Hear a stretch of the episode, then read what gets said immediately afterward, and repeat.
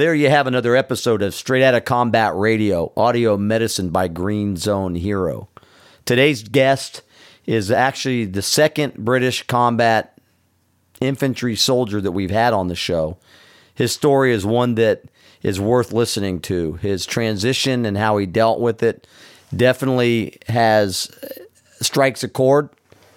He also um, describes combat in Belfast which is something that we don't hear about too often. And what he's doing now and the transition that he actually made to make it to the United States is definitely a testimony and uh, proof positive of uh, what perseverance and believing in yourself and in your dreams can actually accomplish. Really honored and humbled to have a good friend today on the show. And I appreciate all of you out there listening to another episode of Straight Outta Combat Radio. Thank you. You're a steely eyed killer shadow in the night. You were born to fight. You gotta light 'em up. My name is John Krotek, and I want to welcome you to Straight Outta Combat Radio, audio medicine by Green Zone Hero. We're here to honor the wisdom of America's most valuable asset for combat veterans. We're authentic, we're empowering, we're American save us all before they burn it down. Our guest for this episode of Straight Outta Combat Radio is Mr. Simon Kirby. Simon was born in East London, England. He was the son of restaurateurs. He attended eight different schools in 10 years as a young person. At age 15, he left school, and at age 16, he joined the British Light Infantry at 16 years old. At 17, he joined the battalion, actually the 2nd Battalion, Royal Green Jackets. And at 18, shortly thereafter, he went on his first combat tour to Northern Ireland, and that was in 1979. Well, in Northern Ireland on his first tour, he was tasked with intercepting IRA patrols crossing crossing the border, mainly long-range reconnaissance patrols and chopper-borne patrolling in the countryside. After that first tour, he was stationed in Germany for an additional two years he attended Air Assault School at Fort Campbell, Kentucky, also in 1979, with the 101st Airborne Screaming Eagles Division. At age 19, Simon attended the NCO cadre and became the top student and the youngest to be awarded in regimental history, the, the regimental baton. We got to hear more about that. At 20, Simon went on his second tour. This tour was a little bit different. We're going to get into that. But he, but he went. It was this is 1981 now. He went to West Belfast, and at the height of the troubles that were going on there, he's going to talk a little bit about that. And he lost three friends in an ambush. At age 21, he left the army after serving Great Britain for five years. At age 22, he was married and had two children. He worked in his family restaurants and in their bar. And at age 30, he relocated his family the United States of America right here in Florida. He opened a breakfast restaurant in a very well known place here next to the beach. 40 he sold that and opened Simon's Coffee House, which he still runs today. And I got to tell you, it's magnificent food. But, you know, I never knew this about Simon. I've known Simon for 25 years, and a lot of these things he never told me. Um, we just recently started talking here. I was visiting his restaurant we started talking about it, and uh, I wanted him on the show, and I want to let everybody know who's listening that Simon is the second British Army combat veteran to be here with us on Straight Outta Combat Radio. So, Simon, thank you for being here. Thank you, John. It's a pleasure. Yeah, I didn't. You know, you you lived a whole lifetime, man, before you got married. You yeah. know, leaving yeah. school at such a young age, and you know, tell us what it was like uh, in the Kirby household growing up in England. Uh, well, I was in the um, in London, in the part of London I lived. It was a very poor part, uh, brought up very poor. So you know, to me, just there wasn't many jobs, there wasn't much to do. I really wanted to just get out. I knew I could do better, so I decided to. Uh, and also, I was brought up as a young man.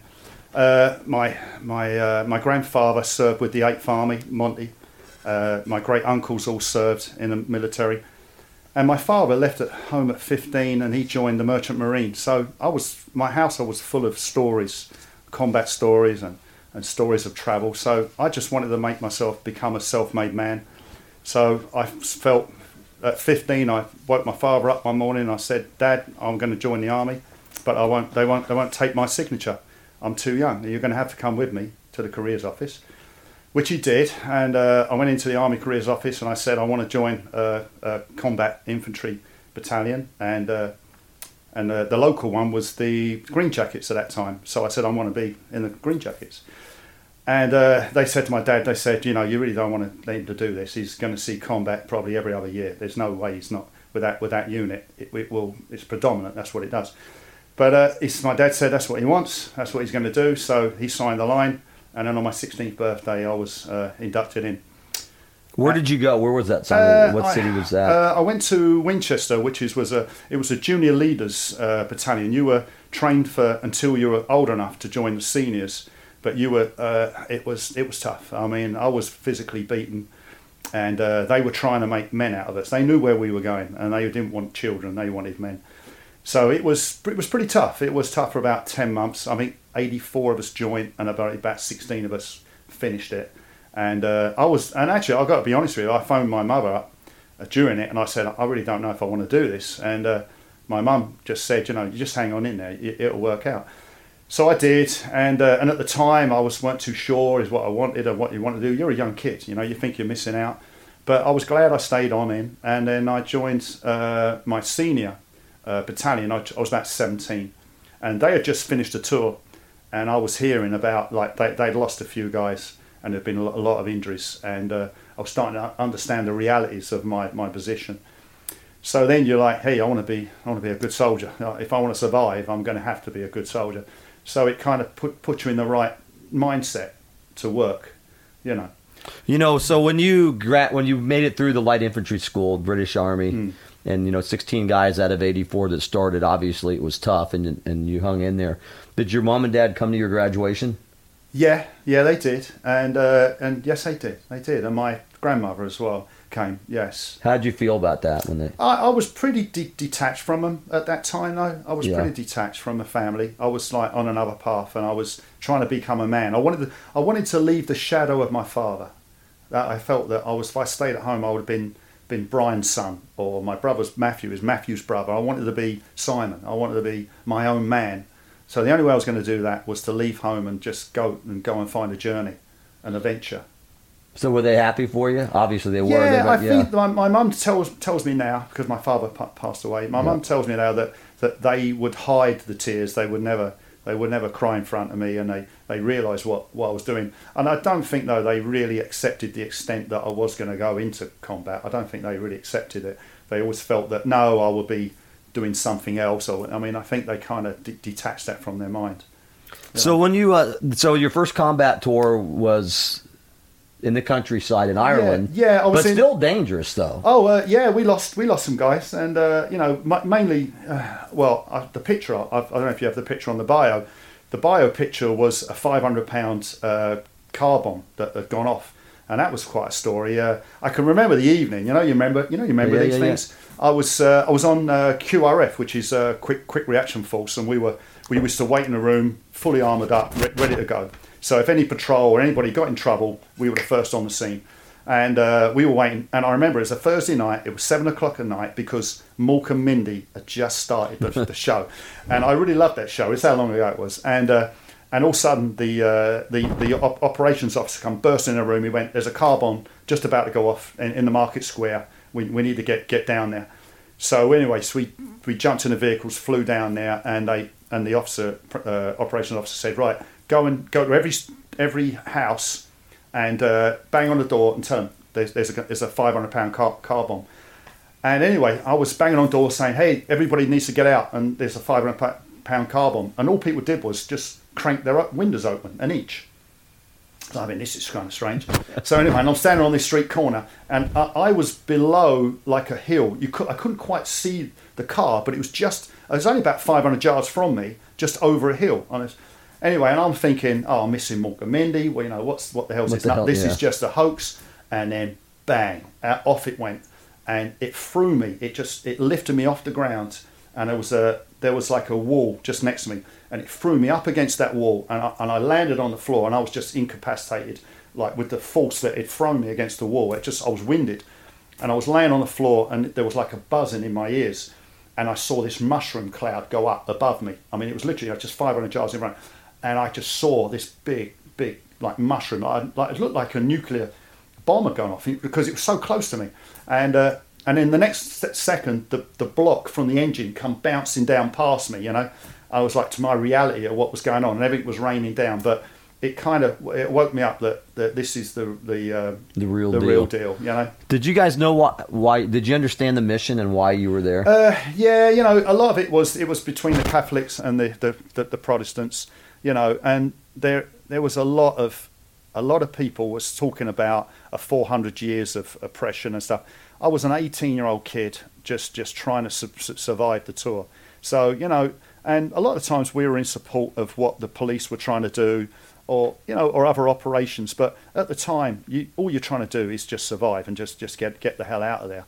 You know, there's many things that, that went on. But the first tour wasn't so bad. I was so young. I think I, it didn't really get, get, get to me, you know. And, and we didn't we didn't see a lot of combat because the IRA patrols were very good. They were very professional. They really didn't want to take on uh, us. You know, we were very well armed, so they would they would try and manoeuvre around it in the night. But uh, I, you know, there was a lot uh, there was a, a lot going on, but it didn't seem to affect me. I seemed to be able to brush it off, and I was okay. You know. you know, when you were laying there on the floor and you know the engine came by and uh, pretty, pretty impactful. You know, obviously that's going to make an impression.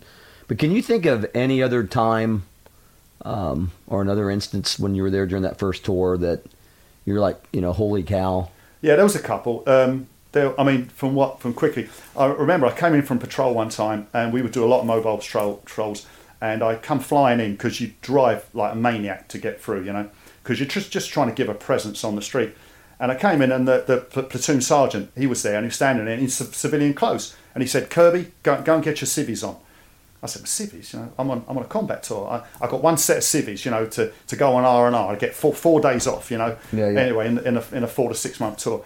So I went and ran. and I've got my civvies on, and he and then he put us in this old little Mini. You know the little cars. Yeah, the Mini Cooper, that the Mini Cooper? Yeah. and It had an 850 cc engine. This thing did it was like a Flintstone built. You know, you, Yeah. you know you could run faster. And then he he gave me he gave me a Browning ni- ni- nine mil pistol. Yeah. He gave me a little submachine gun. I slept under the, under the seat, and he gave me some some uh, phosphorus grenades, you know, and smoke grenades. And he said, right, he said we, we need to go and check out some some houses. He- And because every morning we would go out and we would do searches, we would do farmhouse searches, trying to trying to find anybody that was harbouring the IRA or any guns or whatever, you know. So anyway, and the platoon sergeant, uh, uh, sorry, the platoon sergeant was next to me, platoon commander, Lieutenant Homer was behind me, and we took up. And I felt re- there was three of us going in through All wearing civilian civilian clothing. clothes in Yeah, a yeah. civilian car, no backup whatsoever. You know, we were going out and we were going out to check these some of these addresses because we were going out to these addresses and they didn't exist. So he wanted to see it on, on the ground Right. without a, a presence. It was pretty scary because you're you're on your own, you know, and you're outgunned. I mean, if you meet any IRA, they're they're outgunned a nine mil Browning and, and a small submachine gun.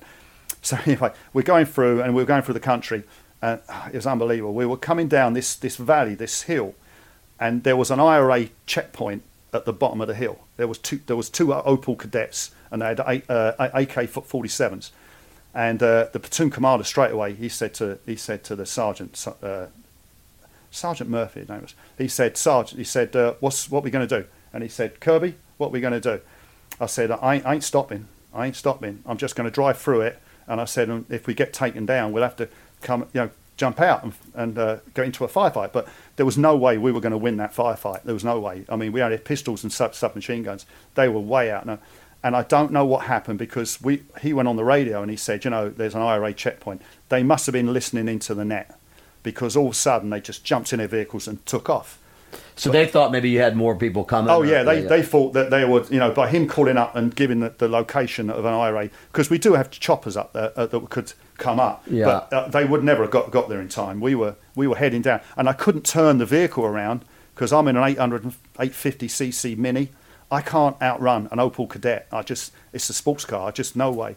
I, Yeah. I knew my position. I was just in a in a really pretty bad position. So there was that time, and that kind of got the reality of what we were doing. And then the other time was quite. This was quite a funny one. We uh, we I came in again from a mobile patrol, and the same sergeant he said uh, he said he said you're not finished. I want you to take this this platoon. That there was a, a lot of fighting going on. It was in uh, on, on the border of Ar- Armagh. It's a pretty difficult, quite a big IRA area. He said we're taking another other platoon down there to reinforce the troops. He said uh, we'd take a Land Rover and a, and a four-ton vehicle that carried about 30 guys. You're, you're to be in the lead vehicle, and the only guy who had rank that could go on this because we were we were there's a lot there was a lot going on was an armourer, and he had never re- read a map in his, li- in his life. He just he was just fixing guns, you know. Yeah, yeah. So anyway, and in the, the and in the vehicle behind me there was another two two two riflemen driving the truck, and we drove these guys down to Keady, and we had to go all through the country. It was quite a long way. Anyway, we dropped this platoon off at this. Uh, it was like a, a, a fire centre, you know, like it was just on its own. And uh, anyway, and uh, we had to return. So we're returning back, and it's just me and this armour in this Land Rover, and then these two riflemen in this big truck behind us with British Army, you know, and, and we're right by the southern Irish border. So anyway, and in those days you had an open border almost. It was just paint, paint, paint stripes across the, the streets, you know, across the country roads. So we're driving down, and this guy's reading the map, and I'm like, I don't remember. I just don't remember this country road, you know. We're going down there. You guys took a wrong turn. Yeah, he took, he gave us the wrong turn. So the vehicle behind me flashed me, and I stopped and I got out and and uh, I said, "What's up?" He went, "Did you see a, a border painting marks back there?" And and they just tarmacked the road. They tarmacked over the, and they hadn't finished painting the lines. And I went, "I don't think I did." He went, "I'm sure I saw the makings of a of a of a Southern Irish border uh, paint paint Yeah, marks." yeah. I went, "No, no, no." I don't." So we went through, and then we went through, went for this town. I don't remember going for this town. And we turned on the major road. Then we saw the sign, and it was like saying it was in Southern Ireland. And we went, oh my God, we've, we've crossed the border. We're in a foreign country. We can't use our weapons. It's a whole new. It's a whole The incident. rules have The rules have changed. changed, you know. And with that, a Southern Irish officer come flying up in a car, jumped out and went, "Do you know where you are?" And I, I, and I, I said, "He's Matt Reed. I just don't know." It was C- Castleblayney, which is an IRA st- stronghold on the on the southern border. you guys were like in the hotbed of the- We were in the hotbed of the IRA, and he went, "They, they probably know you're here now, and they're gathering, and they're, they're, they're, they'll ambush you." You know, he said, "Turn around, go back at the first light. Don't stop for the light. Don't stop for nobody. Take the first right, and just keep driving up that country road, and don't stop for anybody because they, they're gonna they're, they're gonna ambush you." you Yeah. know? So we got these old vehicles and we're flying along and we just we're just going on both sides of the roads, just pushing cars out of the way. And we turned right and we were going down and we could see there was some civilian vehicles starting to follow us. So we knew we you know, there was, was something was going to go down. You know, they were going to ambush us somewhere along the line.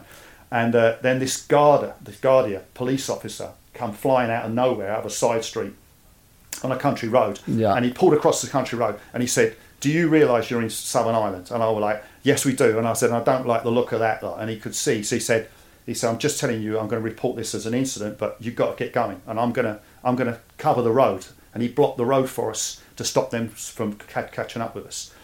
So anyway, so we Talk drove- about a close call. I tell you, I was 18 years old, thinking, "Man, I'm done. Oh, I, I am absolutely done." Because there's about four or five civilian cars with armed men in it coming out to get us, you know. So anyway, so we finally get back to our camp, and the whole camp, the whole, the whole company is there clapping us as we because it's Laughing gone. their asses They're laughing their ass off because it's gone through all the radio that there's there's a major incident gone gone on through. got a and it was just international incident, going on, and all we had done was we just got lost. The guy had like not had mis- misread the rap. Well, you know, the yeah. moral to that story is is uh, don't let an armorer read the Oh, map. tell you, man. Oh, yeah, unbelievable. you know? Well, I'm glad you're here, but uh, and you guys made it back safe. So, so the the first tour went off, you know, with a couple close calls Yeah, like it was that. nothing much. Yeah, nothing an 18 year old. It was just fun. In Germany, fun. Germany was any Germany highlights was of Germany? No, or- Germany was good. It was just a nice place to live. It was somewhere different, and it, and we we actually flew over, and I flew over on the on Hercules, uh, C-130s. They flew us over to Fort Fort Campbell, and uh, we did the uh, air, air assault tra- training there because we were going to work with the 82nd Airborne and 101st Airborne, and I spent couple of months at Fort Campbell. That was a great great tour, and. Uh, the funny, there's a funny story I got to tell you about. We gotta- The- we gotta hear this. Yeah, the reason why um, I, I came to America.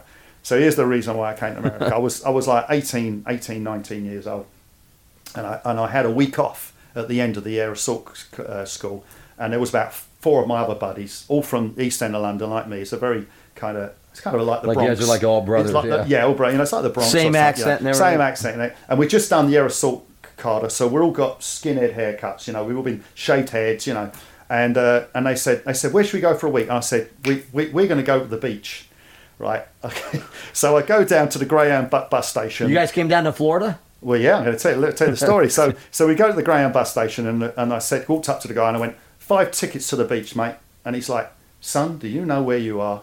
And I went, I said, I don't care where I want to go to the beach. So he, so anyway, so he gave us five tickets to Clearwater Beach, Florida, and we're in Clarksville, t- t- Tennessee. We changed buses at Chattanooga, Jacksonville, and uh, Orlando, and uh, it's not good to see five uh, shaved head guys get with ta tattoos. You know, I've got some. My guys are Yeah. covered. We weren't. We, But they, everybody knew you were military guys. I guess I don't know. We had civilian clothes on. It was kind of weird. We weren't. We were when until they heard the accent, they were like, "What's this five five guys doing?" They look. They look. They look kind of rough. So anyway, and then as soon as they heard the accent, they were like, they, they took to us very warmly. So anyway, so we arrived at uh, Clearwater 28 hours later on these Greyhound buses. Freaking six different Six- buses, Six man. different buses. That we arrived there, and then we see the sunshine, the white sand, the blue sea. It's April, spring break. No man. Oh my god! I get it. I get Uh, it. you yeah. get it. You get the week I had. Oh, yeah. unbelievable. With this accent, I was like cleaning up. It was just unbelievable. I know you never claimed sainthood. It's all good. So anyway, get so it. at the end of that week of p- partying, I mean, most beautiful women in the world, by the way, and uh, I was absolutely in love. And uh, so I, I remember sitting on my army issue suit, suitcase, waiting for the Greyhound bus to go back. And I said to these four guys, we come from a pretty rough neighbourhood. I said, "This is where I'm going to live." And these four guys looked at me and went, "There's no Cockney, there's no East, East London Cockney is ever going to move to, to this. This is just paradise." I went, "No, this is what watch, this yeah. is where I'm going to live." And yeah, that was the reason I came here. Yeah, that was the real. It's an reason. awesome story, Yeah, man. I didn't yeah. know that, but No, I, I I get I- it, man. I get it. Get it. But I can visualize it the way you said it. I mean, I get it. So then you go, you, you leave the states. You got this dream of coming back. We're going to get to that, but you know, we're listening to Mr. Simon Kirby, a British Army combat veteran, explaining his story of his service to his country and his first visit to the U.S. And he's getting ready to go back to to Belfast. Oh, uh, So you went back. You, you oh went- yeah, yeah, I was. Yeah, I did my second tour. I was. I in you know in between that I did the NCO cadre, and that Tell was, us about that. Oh, that was uh, well. What they do is they choose the top riflemen that they think should be pr- promoted, and again there was about eighty of us were were, were handpicked, and you do about two month, and you're not allowed to walk anywhere.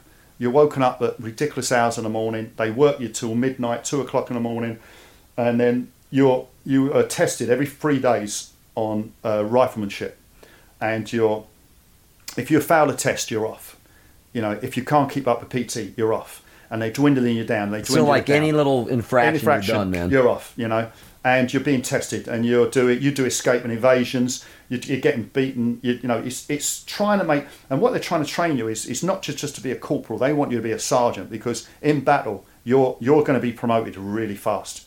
You know, you're going to lose people, and you need to know what everybody's job is above you. And so, so they, it's a, it's also a learning experience. They're teaching you, but you've also got to be able to show that you can pass every rifleman test with A's. You know, so that went on, and that was pretty horrendous. You know, and uh, I, I think it was eight of us that actually passed it in the end of all. And I was given, I was presented with the b- battalion cane, which which meant every time I did, uh, uh, well, every time there was. So you said a- you're the youngest guy in the I was whole regimental I was, history. I was, I was, I was 19. I, I came top, top, top. Are you still? That's still your award. I've got it at That's- home. I have it home. It's a regimental cane, and it's gives the year, gives and the regimental cane. If you were presented it, whenever you do, you do an official.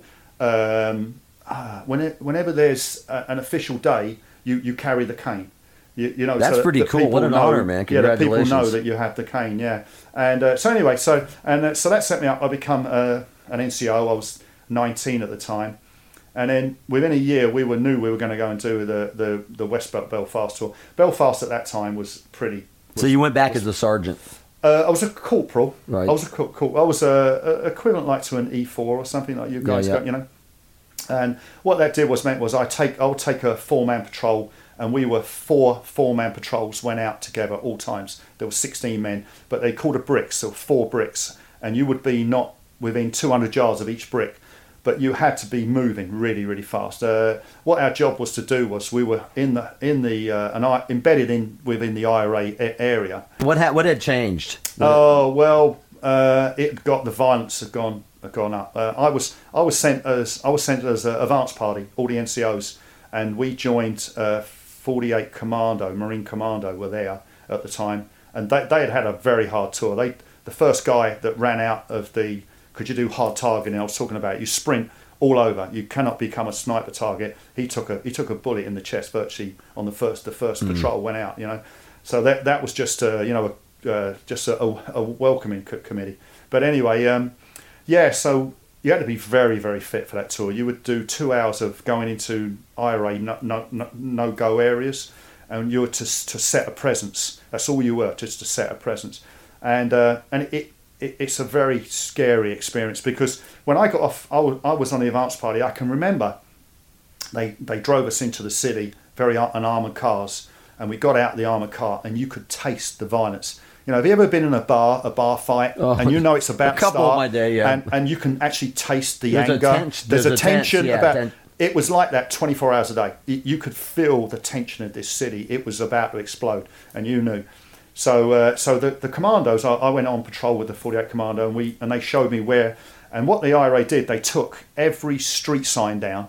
So, and what you, You do, didn't know where the hell you were no, at. so for four six months, you have a model in front of you as an NCO, and you have to walk your way through the city, and you have to t- tell everybody where you are. So, and uh, what you do is, you know, when when you ha- when you would get uh, when a contact, it was when, where, what, what, what. It was uh, when it happened, where it happened, what happened, and uh, what what what do you need, and what what what do you want us to do about it and you're drummed in that when where what what what when where what what what and so so that when when the shooting started you you went into this mode you know and what you would gen- generally do wherever the shooting was coming from you just ran at it because what the snipers would do they would they would shoot at you and as soon as they let off a couple of rounds they threw the rifle behind them a guy threw it out the back window it was in the back of a truck and gone, gone, and yeah. then the snipers just walk out amongst the people so what we were trying to do is hit is hit that that house as fast as we could. You know what I mean?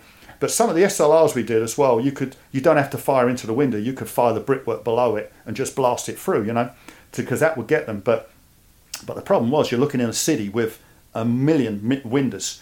And you had to make sure that was the right window that that was c- coming out of. You know, you're not allowed to just discharge your, your weapon. There's a lot of rules. So what they wanted us to do was to really sprint straight hard, hard straight at it at, at the snipers. You know, and sometimes you were gi- given uh, uh, pump action sh- shotguns or riot guns because there will be an, an IED on, on the door. So and as you're running up, you, you give it a pump Blast the you door, blast yeah. blast the door to blast the door through, or you go through the, the, the window. You blast through the window and just die through the windows. So it was a pretty physical, very very physical physical tour. I told and you it was like that like every day. Every day, every day. I mean, you, I, I never changed my clothes sometimes for weeks on end.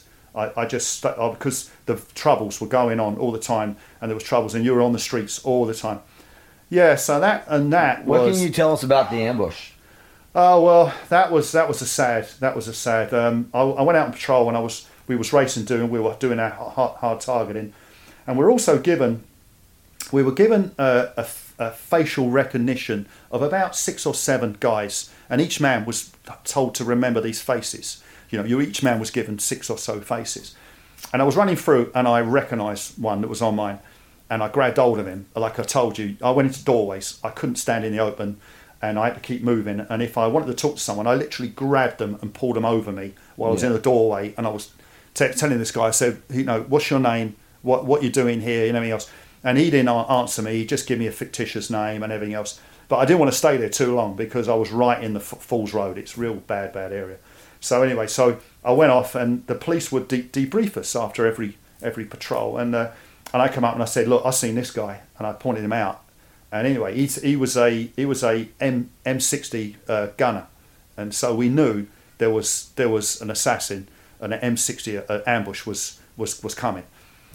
So anyway, so they said to us, right, we're not going to do any mobile patrols. It's got to be foot patrols because they really don't want to take on foot patrols because there's four. patro- guys- yeah. there's four patrols. So if they take one on, the other three can get to them. You know, but uh, but uh, Land Rovers, we never really put uh, any doors on them because we wanted to get out of them as quick as we could. You know, so anyway, so uh, in my in my platoon, there was uh, one of the sections. There was an officer or someone, an, an intelligence officer that needed had to be pick, picked up, and it was a, a Springfield Road p- uh, police station. which is in a really bad area. It's Springfield Road. It's like just off the falls. Nasty, nasty area. And um, anyway, they went in all right. They put the intelligence officer in the Land Rovers, and they have you have a guy on a pillbox, you know, outside like uh, in the entrance, and the electric doors opened up, and as the electric doors opened up, an M60 from about 25 yards just put a burst straight down at them, and it took it killed three, three of my friends instantly, and uh, you know they and it, he, the poor kid on the on the pillbox was probably an 18 year old kid, and he just froze. He just froze. He didn't open up, you know.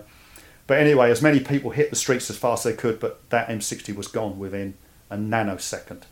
It was stripped, gone, uh, off, and uh, yeah, uh, I lost two friends were 18 and one was not 19, and they were boys that I trained. You know, it was pretty pretty pretty sad. It was sad. Definitely yeah. sorry to hear that, and you know that's what we talk about. That you know we take so much for granted, and you know these stories, veterans that. Um, it's just you know there's no words to, to describe no, and that, you know, you know, and you know, you look at boys now, eighteen year old kids, and uh, you know, when I were my kids, and it's frightening to, to, to think, think, that, that yeah. I was that age and what, what I was doing, and uh, and it, it changes you. It, it, takes an innocence away. It Did really anything does. else happen during that tour? That I had a, quite a few things. I had, uh, you know, I've always been admired. I've always admired in, in the, all my Vietnam shows and documentaries. These guys that go go in down those holes, you know tunnel, the tunnel, tunnel rats, yeah, yeah. Yeah, I had my own experience of it uh, one time, and uh, I was uh, I was on a patrol, a fighting patrol, going through. We were sprinting through this area, and uh, it was uh, Leeson Street, which is pretty famous. My, my battalion, my battalion went, went in there when it was a no-go area and had a big firefight with the IRA many years before, few years, not many years, a couple of years before this. Anyway, we were running through, going through, and it came over the radio that uh, there was a sniper nest in, in Leeson Street and that we, we were to go to it, intercept it. Well, again, they must be listening to the net because it came over the radio that they'd thrown their weapons over out the back uh, the back garden, and they were and they, they were going to sprint out because you can't shoot anybody that's unarmed. So as we come running up to the house, you know, we're hard targeting because of snipers. You know, and sometimes they'll set up something like this and have an IED wait, waiting for us. You know. Right. And uh, anyway, so we come sprinting up, and all of a sudden, three guys sprint out of this house and uh, we we grabbed them, we rugby tackled them down. You know, we had, we had the the, yeah, the ties, the zip ties, put them behind, zip tied them, and then had them t- hauled away. And I was the first NCO to hit hit the door. When you're the first NCO on, on scene, no matter what rank you are, you are in charge of the whole scene. So again, it's when when when when what what what what. I went through all my you know what happened, where we are, and then I set a cordon up, and then I called up for HQ like we needed uh, SOCO, scenes of crime and I needed also I wanted uh, the bo- the bomb disposal boys in because there's probably an IED waiting inside, you know. Anyway, it was about five o'clock at night, and it was in December. It was getting dark, and uh, HQ come back and said, "No, you're not. We can't come out till the morning." And I'm like, you know, we're I'm in the middle of Leeson Street, in the down in the lower falls. I'm in IRA IRA territory. I do not want to hold this position all night this is that's dangerous, you know, real dangerous. I said, look, I really, really want these guys in. Let's, I want to get my guys out here. And they're like, no, we're not, we're not coming. You need, you need to hold that position, set your cordon up, and hold the position. Which I was not happy about. But anyway, that's that's the army, right? You know. Anyway, yeah. so yeah, so a sergeant. You wonder why they're making decisions. I know, yeah, I know. And a sergeant come walking up, my platoon sergeant come walking up, and as he walked up, we hear a noise in the house, and uh, it was uh, Paddy Murphy was his name. It was an Irishman. It was an Irish platoon sergeant Anyway, so he says to me, he said, you're going to have to send someone in. And I said, what? And he said, you're going to have to send someone. You're going to have to clear that house. Now, these are very small terrace houses. Terrace houses mean they're joint both sides. We yeah. call them two up, two down. They've got two two rooms downstairs, two rooms upstairs, and they could have a family of eight in them. You know, these are tiny little packed rooms, in tight, packed in yeah. tight. You know, and I've got I've got a Belgium FN, and I've got a self-loading rifle, which is like a Belgium FN. You know, you know what they are. You know how long they are, heavy oh, yeah. they are. That's a it's heavy. A, it's a heavy ele- it's elephant like a seven point six two. It's a seven point six two. It'll take it'll take your head off, but it ain't a weapon to go into a close combat with. Quarter, yeah. So anyway, so he said, you know, you're gonna have to. You're, you're in charge. Send them in. Well, I couldn't send a guy in. I, I, I was going in. So anyway, so I put a, I put my best my best guy in the door, and I, I got into lock and load, and I said, man, once you, you're going to hear my, my my weapon go off. It's pitch black now I said, you're going to hear my weapon go off, but you you know any other weapon goes off, where you see the flash, you just start pumping. You know, just let him have it. So anyway, and I, I went in there. I took all my stuff off, just went in my, with my SLR in front of me, which was like ridiculous, you know, I had to go through. And Anyway, so I went through the downstairs. It's pitch black, and I pushed open the door, you know, and I'm going through, working through, working it through. I clear it. It takes me just me about 30 minutes, but I clear it. I come back out again, and there's a stairway going straight upstairs, and I know whatever it is, he's up there, you know. So now I've got to go up that stairs, and now I'm being tunneled to go upstairs, and I put the guy on the bottom, and I said, you know, just put your put aim on up the top of that. Whatever comes over that, you just take take it out, you know, because I'm very vulnerable. I'm not got any any arm or anything. I'm just going straight upstairs with this SLR. So I started going up, and the stairs are creaking. So I'm creaking. I'm thinking, So, man, yeah. I'm man, I'm just like I'm just like I'm toast, you know. It's like I'm going ringing up- the doorbell Yeah, and I'm, almost. and I'm also waiting for a like a grenade to just come over the top. You know, just waiting for one, like you know, even phosphorus or something, and I'm just toast. Anyway, so I get about halfway up the stairs, and it's really getting intense, you know, and I'm and I'm just looking up at it all, just waiting for it, and this little dog comes straight over the top. Oh man. I know, yeah, I could I could have blown the thing away, you know, like, and, and that's a and that was like, oh, it's like, oh, you know, couldn't believe it. What, what breed was it? it was like your dog. It's like little Like Jack, little Jack, Jack Russell. Russell? Yeah, it was like a mutt, a little Jack Russell, like with a ball and something. And I just, you know, it was just it diffused the whole situation. But that was pretty scary, you know, going through that one. And uh, we had we had some, you know, we had a, a lot a lot of um, contacts were going on. A lot of times were going on.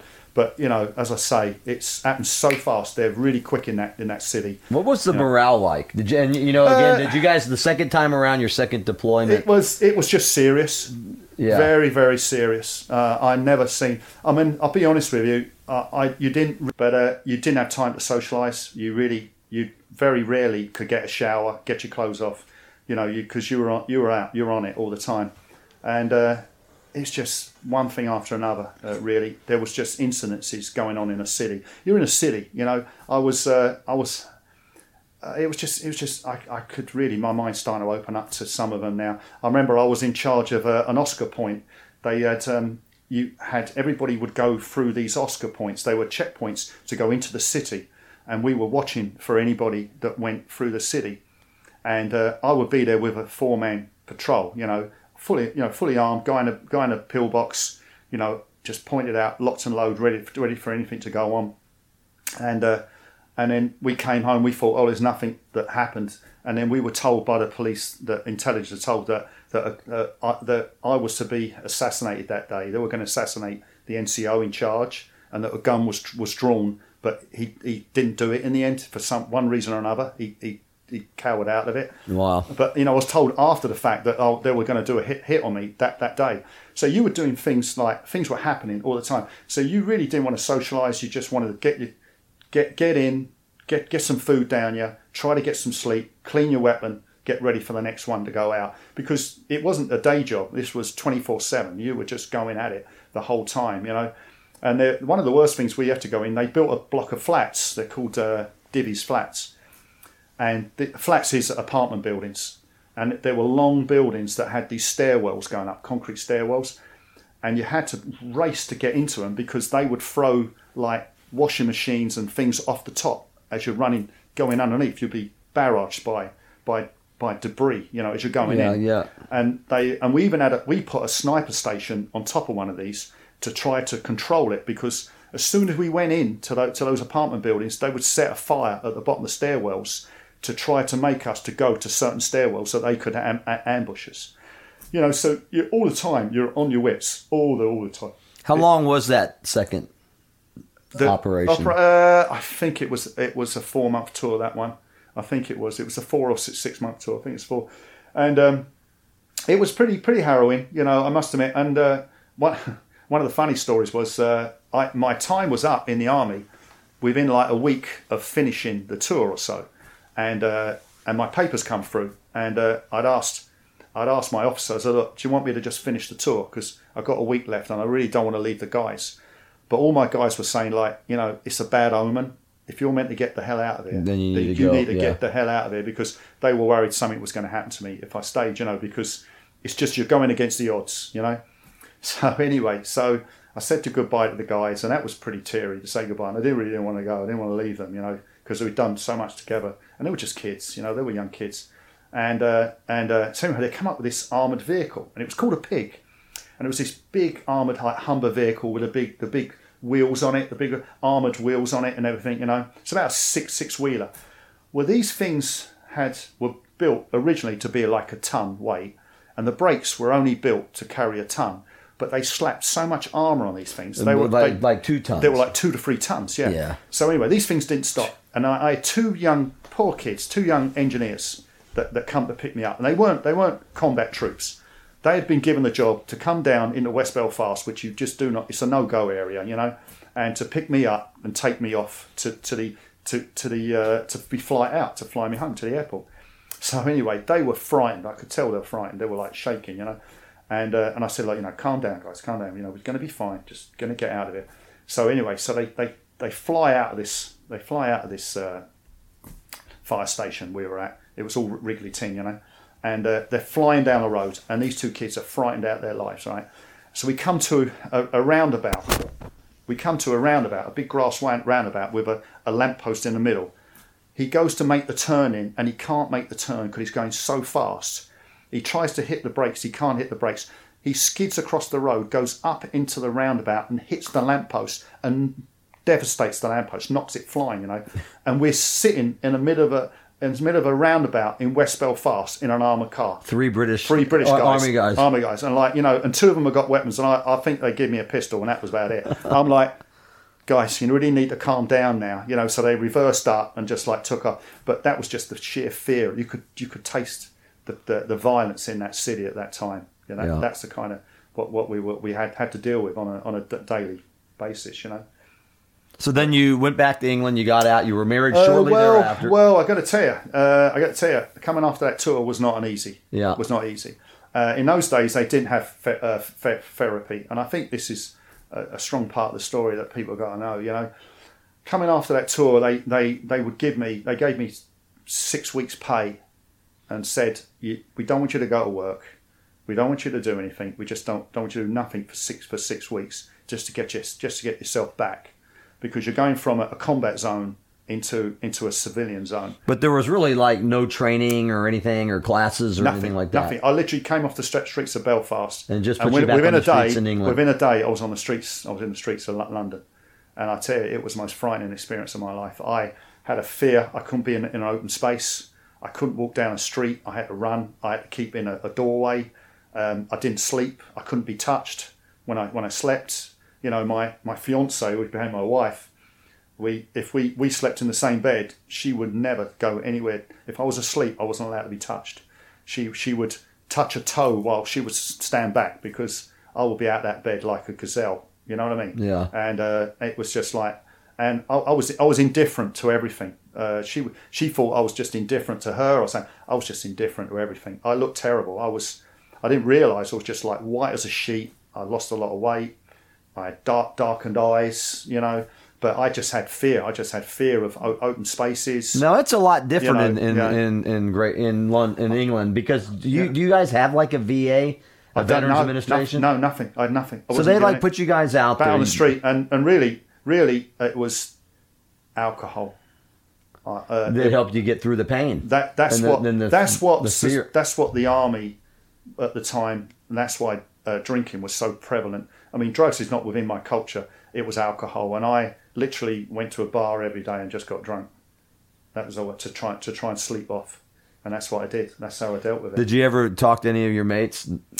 Yeah, when You- they you when guys they, yeah might have been yeah we did. We would do, well, I would go to the to like once a year, and also some of my friends, they're lifelong friends, you know that uh, that I would see, and we would, you know, when you when you meet somebody like that, it, it all pours out because you try and you just bury it. You just you, Yeah. that's all a man knows what to do, or I knew what to do. I just buried it and buried it until it was so far bur- buried I could I could exist, you know and uh, and it once in a while it come out it would come out you know it would but uh, yeah I still carry it to this day Uh, So when did you? You know, somebody told me one time, Simon, that you know, especially with post traumatic stress, and you know that you've tasted it and you've had it. and- Mm. yeah I have depression it's been depression Yeah, and you know they say you know it doesn't really get any better when it when it comes. It just it it, it changes. It feels different. it just feels It's different just different. yeah, Yeah, it's just different and you can't you can't try you, you think you have the strength mentally to just go beyond this you and you're questioning yourself why do I feel this way I'm a I've done everything. I've, there's nothing I can't achieve, and yet it just drags you drags you back into it. it it's something you can't control. It just I, I couldn't control it anyway. But you got back on track. I mean, you, you, you know, your fiance. yeah. You, no, made- I, I mean, I was a lucky guy. I mean, I walked away from it, I, and I think I think there's also you have a bit of guilt because some of my friends didn't, who were very very close to me. Yeah. you know, uh, that didn't, and I, not everybody died, but there were other in- injuries. There was like lifelong injuries, you know, and uh, and some of my friends stayed in there and did more tours, and I just was I, I was uh, I just couldn't see me doing it, being married and have children. I just Well, what's couldn't see me doing it. unbelievable about that, you know, your story in particular, uh, you know, going in the British Army at 16 years old, that's tough. You know, that, that you're, Uh, you're, you're just a young I- guy and I, yeah, I, I will, will say when I did leave, um, we you know we were talking about this earlier. I will did with leave. I felt that all I wanted to do was get married, have children, and just live a very very stagnant life. I my adventuring was over, like almost like I'd gone too far over. The- So you were trying to come back, I was trying yeah. to come back to, to, to being me, and it, it and I did for some while. I really, you know, I didn't, and I the, I curbed the drinking, kin. I curbed my lifestyle. I got married. You know, we we settled down. I started working in the restaurants, and just very, was very quiet. I quieted my life right down. You know. and then your uh, your vision that you had. Yeah, well, on, on, that's right. Yeah. Well, I I know. Well, you, you never you never lose the adventure, right? So I was when I got uh, when I was uh, got married. I was 22 when I was married. I brought my wife to Florida for the for the honeymoon.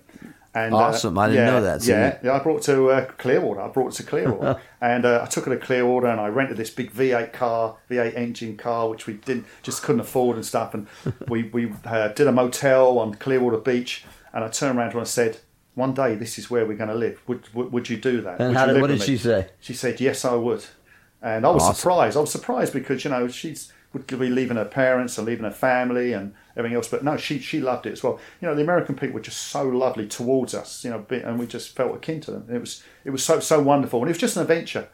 So yeah, so then we had two children. We had a, a, a daughter and a son, and uh, and uh, when my daughter was was born, I went up to the American embassy, and uh, she was six months in my arms, and I went to the American embassy and I said, I want to move to America.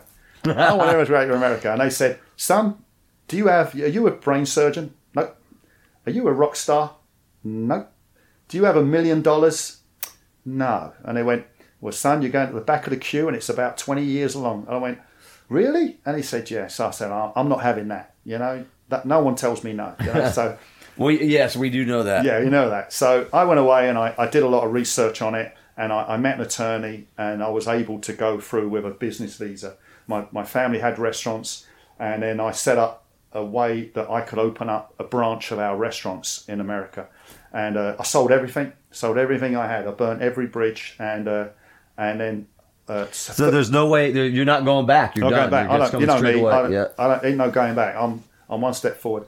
And uh, 30 years old with a five year old and a three year old and, and my wife, we, we moved we moved to Florida and it was extremely difficult. And I think you know the army training, the tenacity that I was not going to let go. And uh, we had about three years where we, we went broke. We we tried and tried and tried to, to fit in and work, and we knew we, it would work if we just held on and held on. And in the third year, it you know my old my, my restaurant. I remember that. You know, the Yeah. first time I met you, Simon, um, was in the restaurant, a really, Yeah. really, really nice place in Sarasota, Florida. tiny, but it was Tiny, yeah, but but but but right.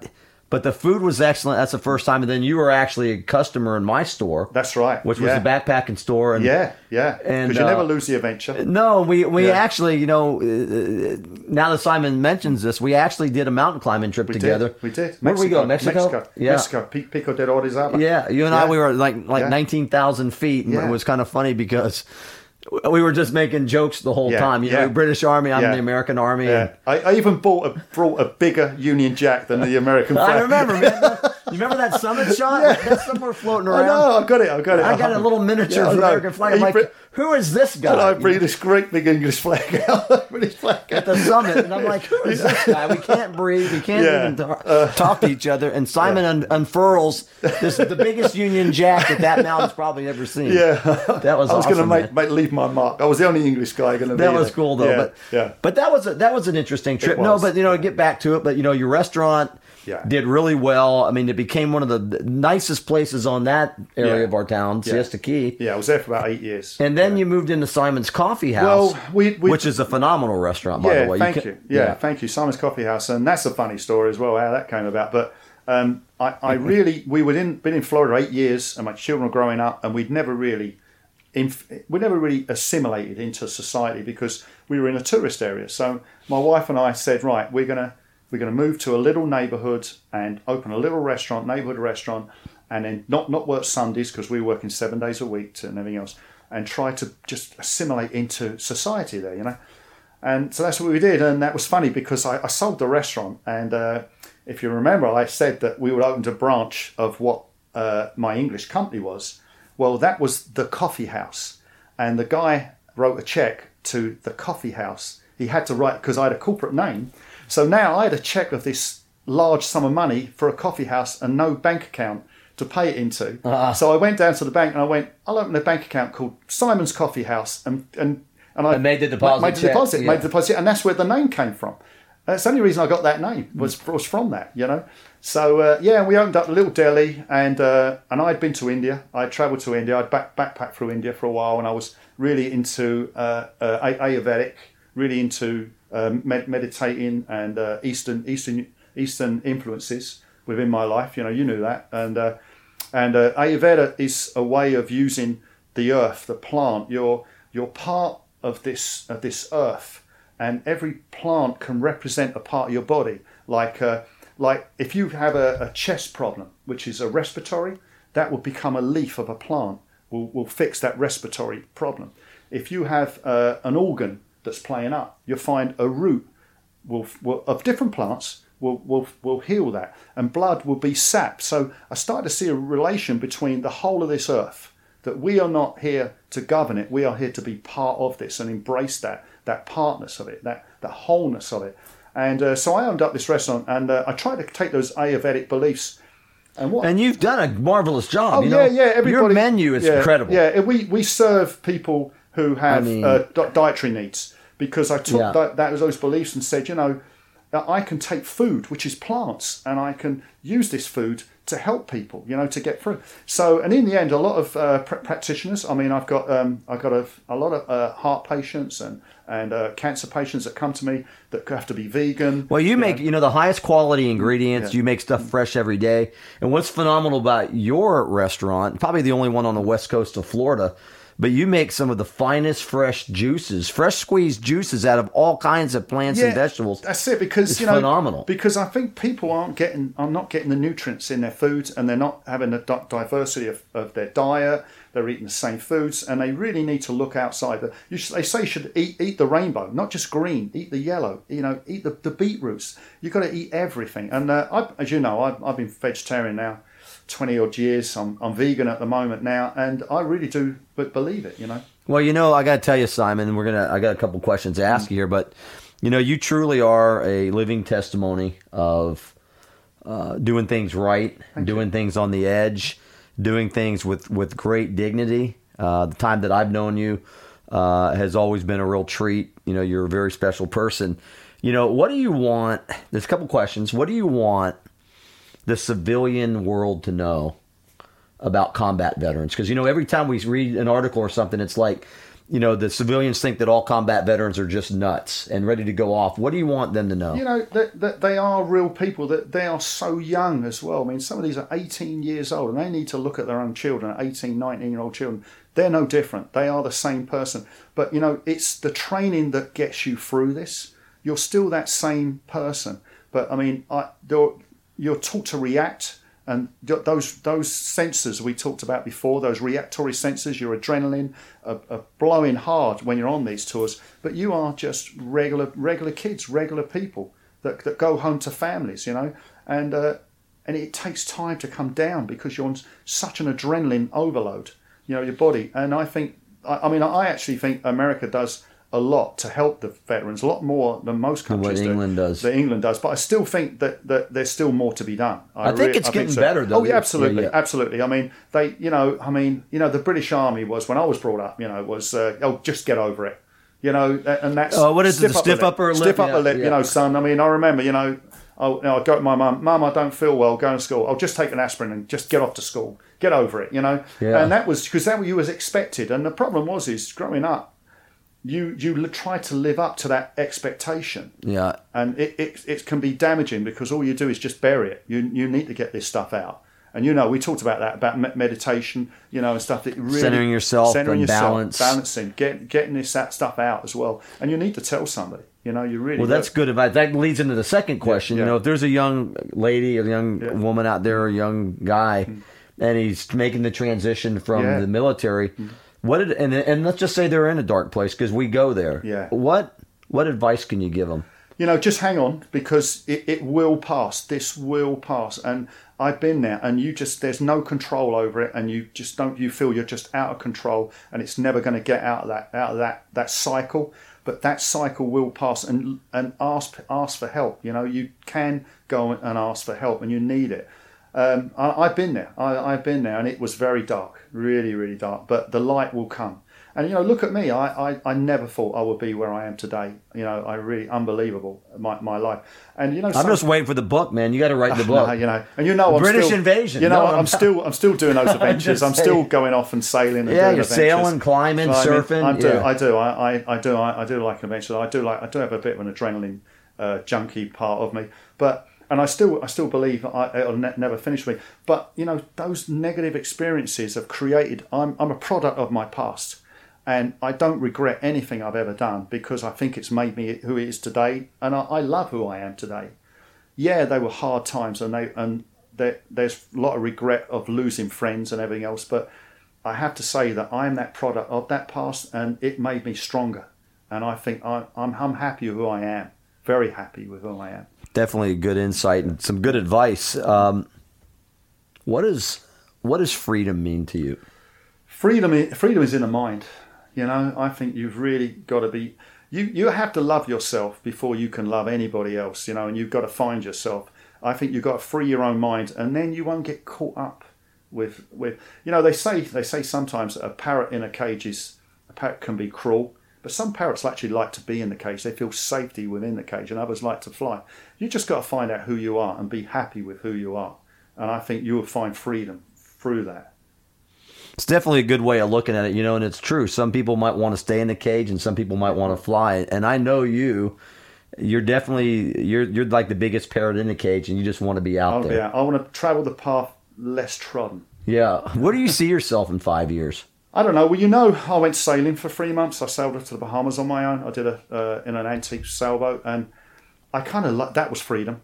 But you know, you're not. People think that when they think that they're probably sitting back and thinking me, oh, he's in a sunset with a sundowner on his in his hand, and it's all beautiful weather. Far from it. The you're, if you're in an antique sailboat, you are mothering an engine that's about to break down any moment. That, that leaks mm. oil, you know, you've got to find fuel, you've got to find water, you've got to find food, you've got to find a place to anchor, you've got to check the weather. You're, you're, you're in with nature. And where that weather wants to take you, you're going. And you, have, you do not have power. So you actually have to give yourself to it. You have to give yourself to the experience. And I'm not saying it was an, an experience that I had wonders all the time. I had one, one problem after the other. But once they passed, it was almost like it was almost like as if that had opened me up even more to it. That I could allow myself to to to be free to be free with, with the whole environment. Well, you know, you've got two great kids. Yeah. And uh, they're really doing well. Yeah. I How, how do you want them to remember you? I, I- you know, I'm pretty close to my children, and they do see me, and uh, they probably haven't heard a lot of the stories, and they know, but they've been around me and a lot of my friends who have been a, who know me from my past as yourself. You know, they're, Yeah. they're very, they're, you know, they, you know, they know you, and they, you, they know what I've done through you.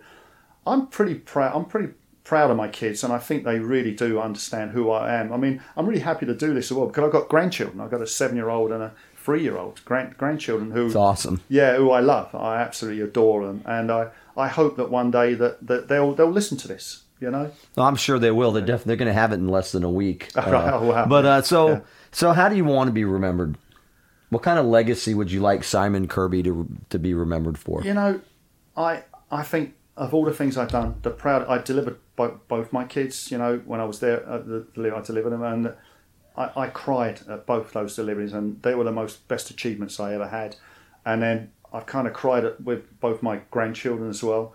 So you know, I feel I'm very fortunate to be to walk this earth and to have done what I've done. I am so so fortunate. So to be remembered, hey, I'm just I'm just be a speck of dust one day. You know, I'll be remembered within the family that that that, that knew me, and, and I, I accept that. I accept it. You know. Do you have a um, Do you have a personal quote that you've done yourself, or one that you live by? Uh, destiny is found on the road to avoiding it. It means whatever you're meant to do, you're going to be doing it, and no matter how hard you try to run away from it, it's going to find you, and that's what you're going to do. You know, I joined the army because one of the reasons was I never wanted to be in the restaurant uh, business. And guess what? I've been in the restaurant business all my life. Isn't that how it works? That's how it works. So yeah. every time I try and run away from something, so now, and as a more mature man, I accept who I am, where I am, and where I'm going, and and accept it and, and enjoy the journey. You know, don't don't try and try to anticipate where you're going to be. You're going to be there anyway. It's, and that's why I go sailing, because I'm not getting anywhere fast. So I've got to enjoy the journey to get to that, that to that end of that, to where I want to go. So hey, just enjoy every second, enjoy the present, because every present moment is becoming a past, a past second. So why not fulfill every moment? That's great. You know, you've definitely given given us listeners, myself, a lot of things to think about. And you know, I know the conversations that we've had in the past. We always talk about it. Simon and I, we're always kidding each other, but but it's always trying to find ways to be more conscious. And yeah, you know, and thank you for um, spending time with us on Straight Outta Combat Radio. You know, I'd like to have you come back, but is is there any final thing that you'd like to let people know? Yeah, you know, I, uh, uh, there's a lot of people that like talk about the millennials. that They, you know, they like to be. Uh, it's people are changing. Society's changing where they, they want to know how good they are and they want everybody to pat them on the back. You know, I got to tell you, everybody, everybody who's noticed me is because I've been an, an embodiment of my beliefs of what they are, and you try to live those beliefs every day. And just understand that people are watching and they are understanding and then all of a sudden they also want, want to believe. You know they, they also want to self-help themselves. So i'm just telling people you know you don't need someone to pat you on the back. You just go go on in your own path and be an embodiment of what you believe and you would do fine you know it did me fine well thank you for that and uh, i know i'll be seeing you again simon i appreciate you being here with us on today's episode and or tonight's episode. We made we had yeah. we made a dinner party of it yeah, tonight, and uh, yeah. it's good to see Simon. I hadn't seen him for a while, and uh, I'm just glad that he took the time to come here and tell his story. And uh, and I appreciate you listening out there. Thank you, Simon. Thank you very much. Pleasure. before they burn it down. Thank you for listening to another episode of Straight Outta Combat Radio, audio medicine from Green Zone Hero. If you liked what you heard, then tell others about us. Like us and download us. And please remember, freedom is not free, and combat veterans are vital assets. They're not broken.